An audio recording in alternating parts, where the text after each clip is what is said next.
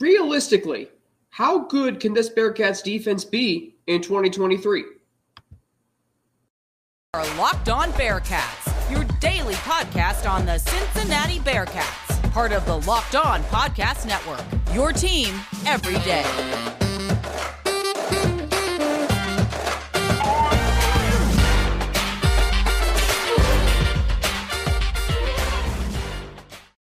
Here we go on a Wednesday, March 22nd, 2023. I'm Alex Frank, welcoming you to Locked On Bearcats, your host each and every day right here on Locked On Bearcats, part of the Locked On Podcast Network. Your team every day. We're free and available everywhere you get your podcasts, including right here on YouTube. It's game day. The Bearcats at Utah Valley tonight in the quarterfinals of the NIT. More on that in segment three. But first, how good can this Bearcats defense be? In 2023 under first year defensive coordinator Brian Brown. I think realistically they can be really good.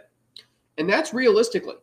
But there are two reasons why I think they're going to be a really good defense. Let's start with the first reason. That is you have hometown heroes. Hometown heroes. Think about the D line and the linebackers. Malik Vann, Jowon Briggs, Dontay Corleone, Deshaun Pace, and Jaheim Thomas, then a linebacker. There's experience and the same key that's led to 20 years of success is still here, and that's Vann, Briggs, and Corleone, Pace, Thomas, Cincinnati guys. Vann from Fairfield, Briggs, I believe, Walnut Hills, Corleone, Colerain, Pace, Colerain, Thomas, Princeton. This is, I mean, there is a boatload and no shortage of great players on this team from the city of Cincinnati. There's experience. I mean, you think about Malik Vann and Jowon Briggs. I mean, this will be their sixth and fifth years, respectively. Deshaun Pace is going into year four. Jaheim Thomas is going into year four. That's that's experience, and that matters. And Dontay Corleone, for what it's worth, I mean, it's like he hasn't played like a freshman. He's played like a fifth year player. He didn't play last year like a freshman. I mean, he was an All American. I think about Malik Vann in particular and the opportunity he has. Last year, Malik Vann entered the season as one of the expected focal points of the defense. And last year was a season where, you, you know, the Bearcats were replacing Curtis Brooks on the D line. They were replacing Myjai Sanders on the D line. They were replacing um, they were replacing Darrian Beavers at linebacker, Joel Dublanko at linebacker. There was a lot of turnover on the front seven, let alone the secondary. But what's interesting is Malik Vann gets hurt.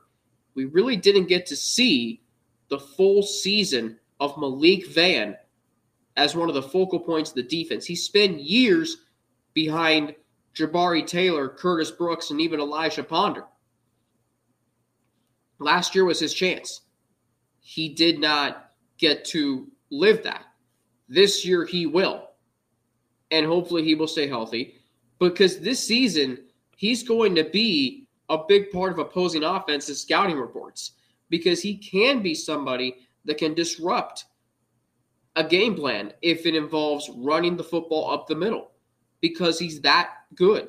He had a really good 2021 season. You just didn't realize it because you didn't hear his name called because he was playing behind guys like Jabari Taylor and guys like Curtis Brooks. And even last year, Jabari Taylor was still here. Now, ultimately, Malik Vann was too. He just got injured in the second game and was forced to miss his entire season. That's why he came back for a sixth season. He has his chance now as the leader of the defense.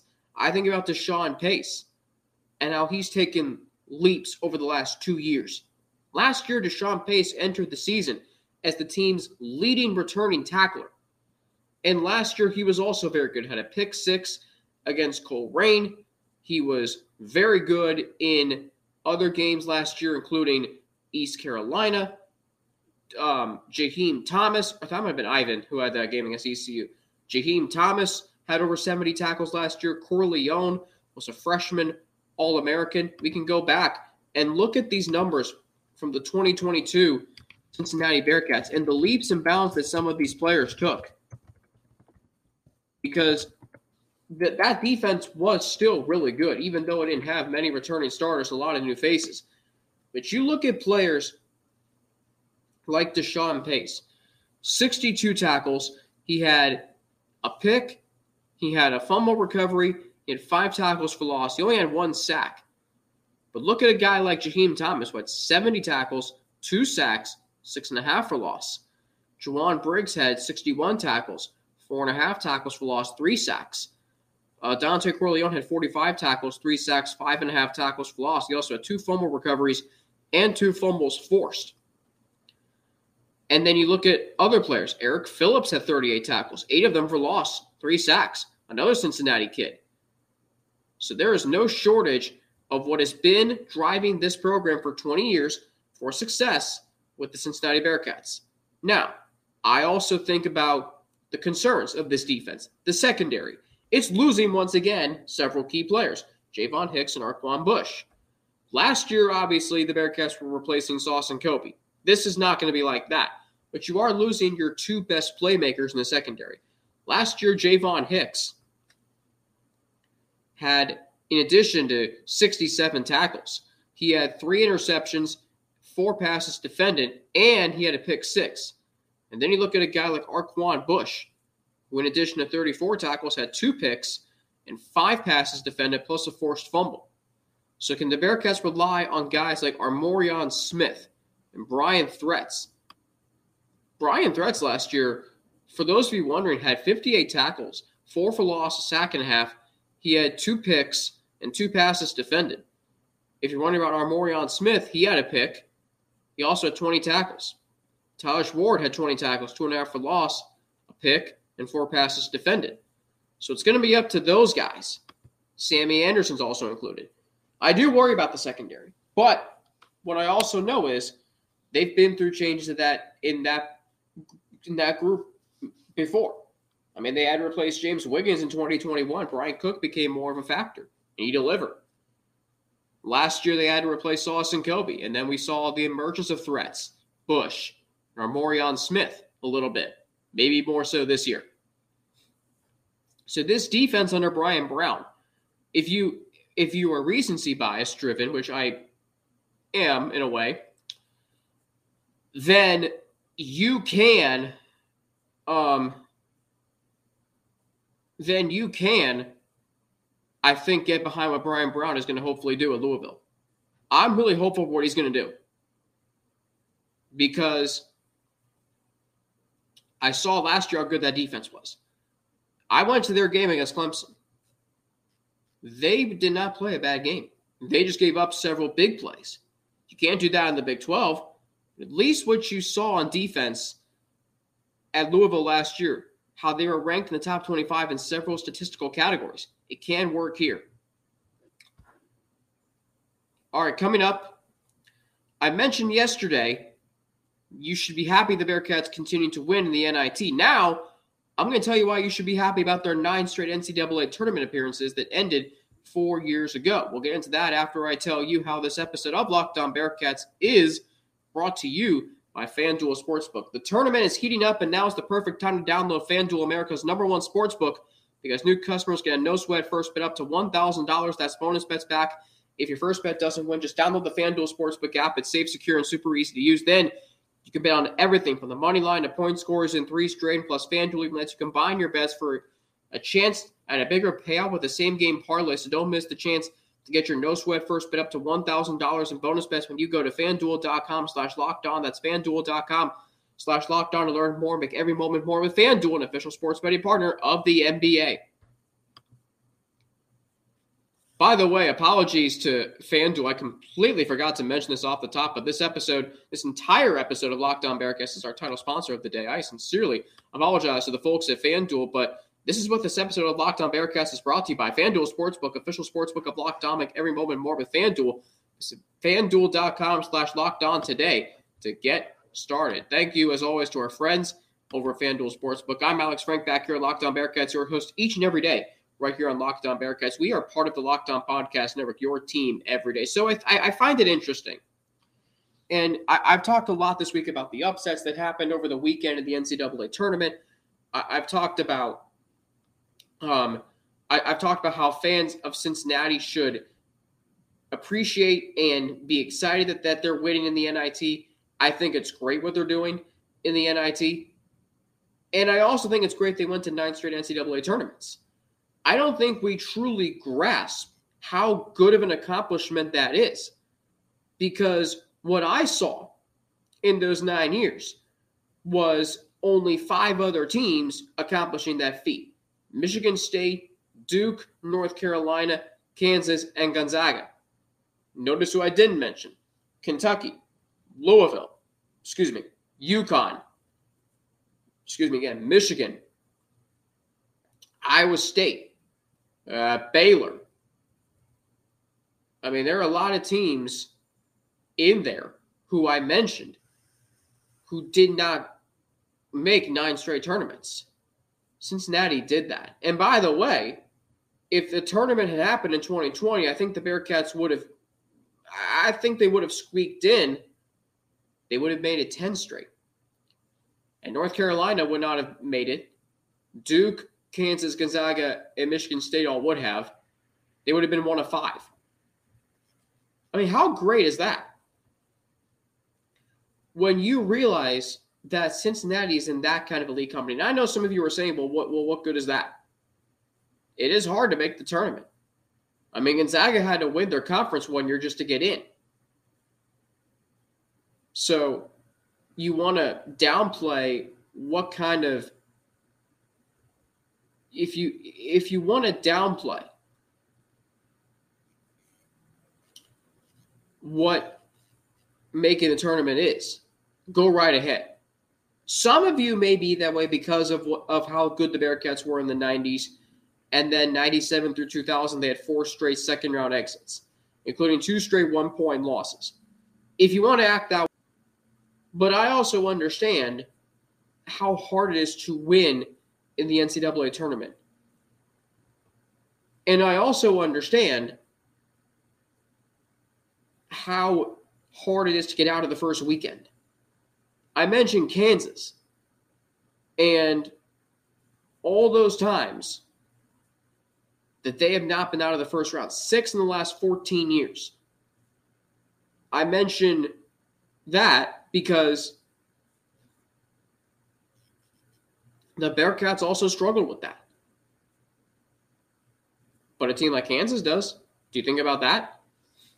And as far as nine straight tournaments go, five times they advanced out of the first round. This is the NCAA tournament. The NCAA tournament is uniquely crafted to give small schools a chance. Look at teams like Princeton. I'm not saying that's a small school. I'm saying in terms of athletics, or Fairleigh Dickinson, or St. Peter's, or Oral Roberts, Florida Gulf Coast. Every team has a chance because they are a part of the greatest tournament in sports. And I said, the advent of social media creates a lot of distractions for teams who don't need it. And I think about, okay, I think about the Bearcats' nine straight tournament runs. And yeah, they didn't go to the Sweet 16 any other year but 2012. But given all the upsets, the fact that five times they won a tournament game, and there was a stretch of three times in four years that they did, and they were never, and the average seed was between six and seven. It's like 6.3 or four something over nine years. And that's with six of those seasons being played in the American. That's pretty good. That, uh, that's really good, actually. They were a six seed, I think, three times. They were a five seed once. They were a nine, an eight, a seven, a two. We all know that they had some really good seasons.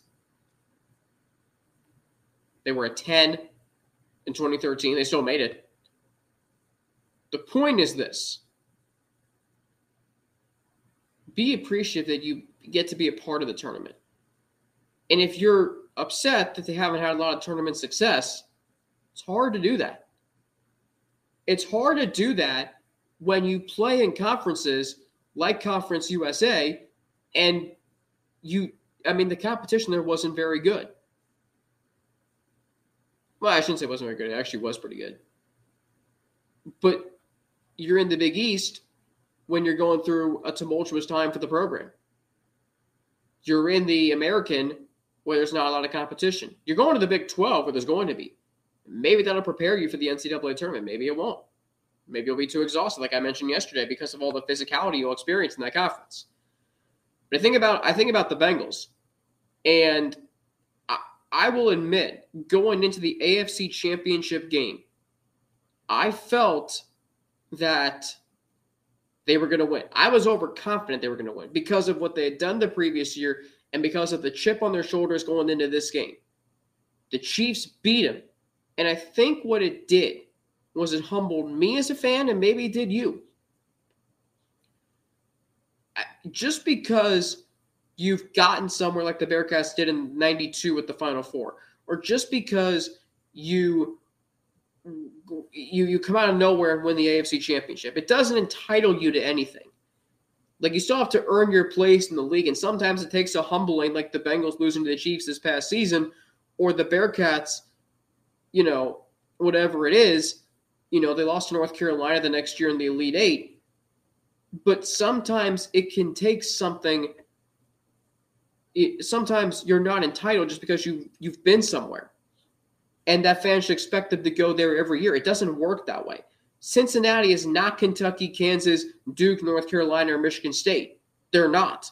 You can say, well, the Michigan State to- stole their title in 2000 because, you know, Mateen Cleaves, or uh, uh, I'm sorry, because Kenyon Martin was hurt. You can say that all you want. But at the end of the day, we don't know for sure if the Bearcats would have won the national championship. A lot of people say they would have. But at the end of the day, that stuff, that stuff, I mean, nine straight tournaments is pretty dang good. And considering where this program is now, if you didn't appreciate those nine tournament runs, I don't know what to tell you. Coming up, the Bearcats are taking on Utah Valley in the NIT quarterfinals tonight. It's a game the Bearcats should win. And I'll tell you some things you maybe didn't know about Orem, Utah. We'll get into that after we hear from two of our sponsors. All right, so the Bearcats tonight are taking on a team in Utah Valley who is really good. They're 27 and 8. They went 15 and 3 in the WAC, the Western Athletic Conference. They came up one point short in their semifinals loss, and that was to excuse me, that was to um, Southern Utah in the uh, Jersey in the in the Western Athletic Conference tournament in Las Vegas. They lost 89 to 88 in the semifinals. That is brutal. And apparently they were up three and they fouled a shooter while shooting a three. He made the three and then shot a free throw to make it. He made that. And then a layup by Utah Valley rolled off the rim as time expired. That's a brutal way to lose a game. And that was at home. That was at home. So tonight, the Bearcats taking on the Utah Valley their team name, the Wolverines. Um, this game will be played at the UCCU Center, capacity 7,500. And I, I saw something on Utah Valley's website that I believe implies that they are, that there's a section called, I think it's called the Den. The Den. So the Bearcats will be going into the Den tonight. So that's going to be interesting. What's also interesting is Orem, Utah.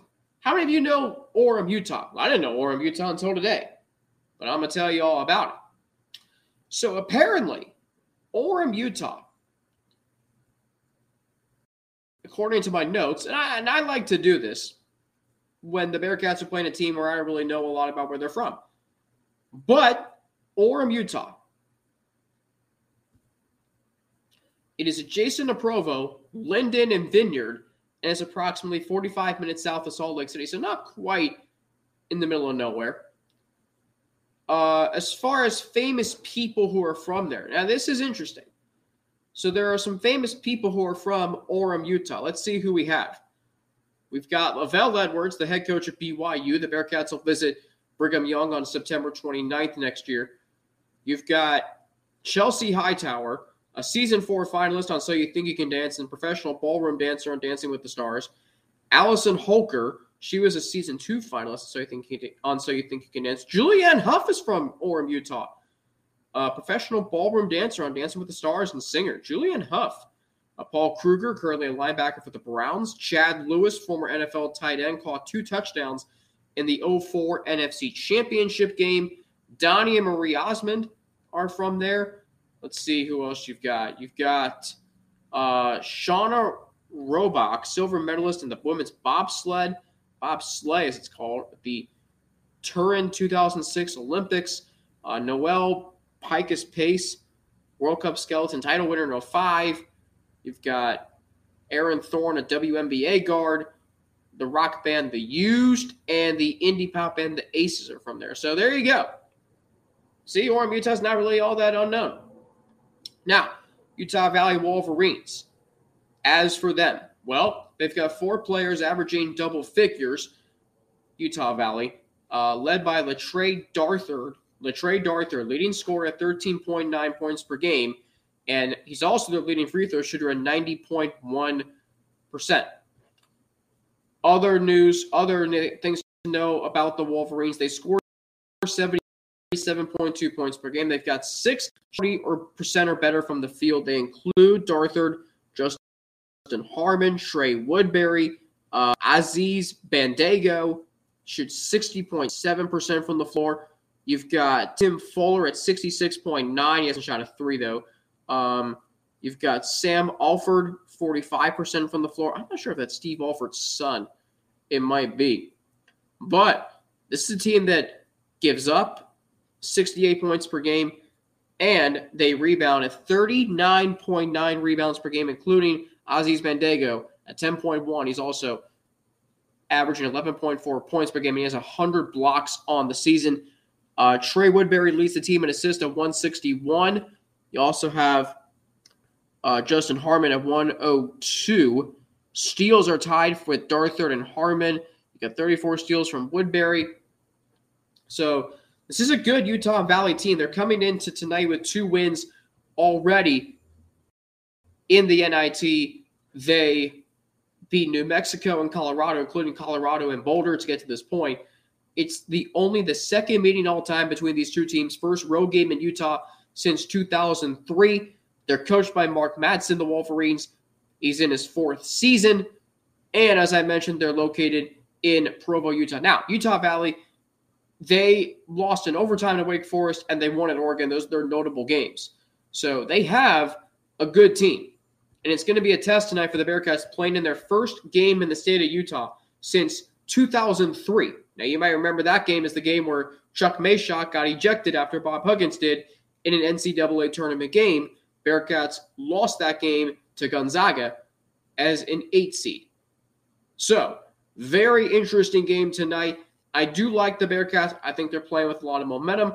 I'll say the Bearcats get it done 73 67 in Orem, Utah. 9 o'clock tip on ESPN2 and on 700 WLW. We will have a recap of the game live room Thursday at 2 with Russ Heldman. On tomorrow's show, you're going to hear from Locked On Big 12 host Josh Neighbors for his take on how the Bearcats would fit into the Big 12 right now after the first weekend of the tournament what happened to the Big 12 in that first weekend of the tournament. Five teams ousted in the first weekend after seven made the tournament. And the truth about Kansas and their March recent and their recent March failures. I guess that's how you could put it. I'm on Twitter at Frankie underscore natty with two N's and an ATI. Instagram, Alex Franknut underscore email, alex3frank at gmail.com. Thanks for making Locked On Bearcats your first listen of every day. Now, for your second listen, check out our brand new podcast, Locked On College Basketball Experts Isaac Shade and Andy Patton bring you everything you need to know on and off the court. Plus, hear from big name experts, coaches, and players throughout the basketball landscape. Locked On College Basketball available on YouTube and wherever you, excuse me, get, excuse me, get your podcast. Back tomorrow with Josh Neighbors of Locked On Big 12. Until then, I'm Alex Frank for Locked On Bearcats. Have a great rest of your day and night. And I will talk to you tomorrow right here on Locked On Bearcats.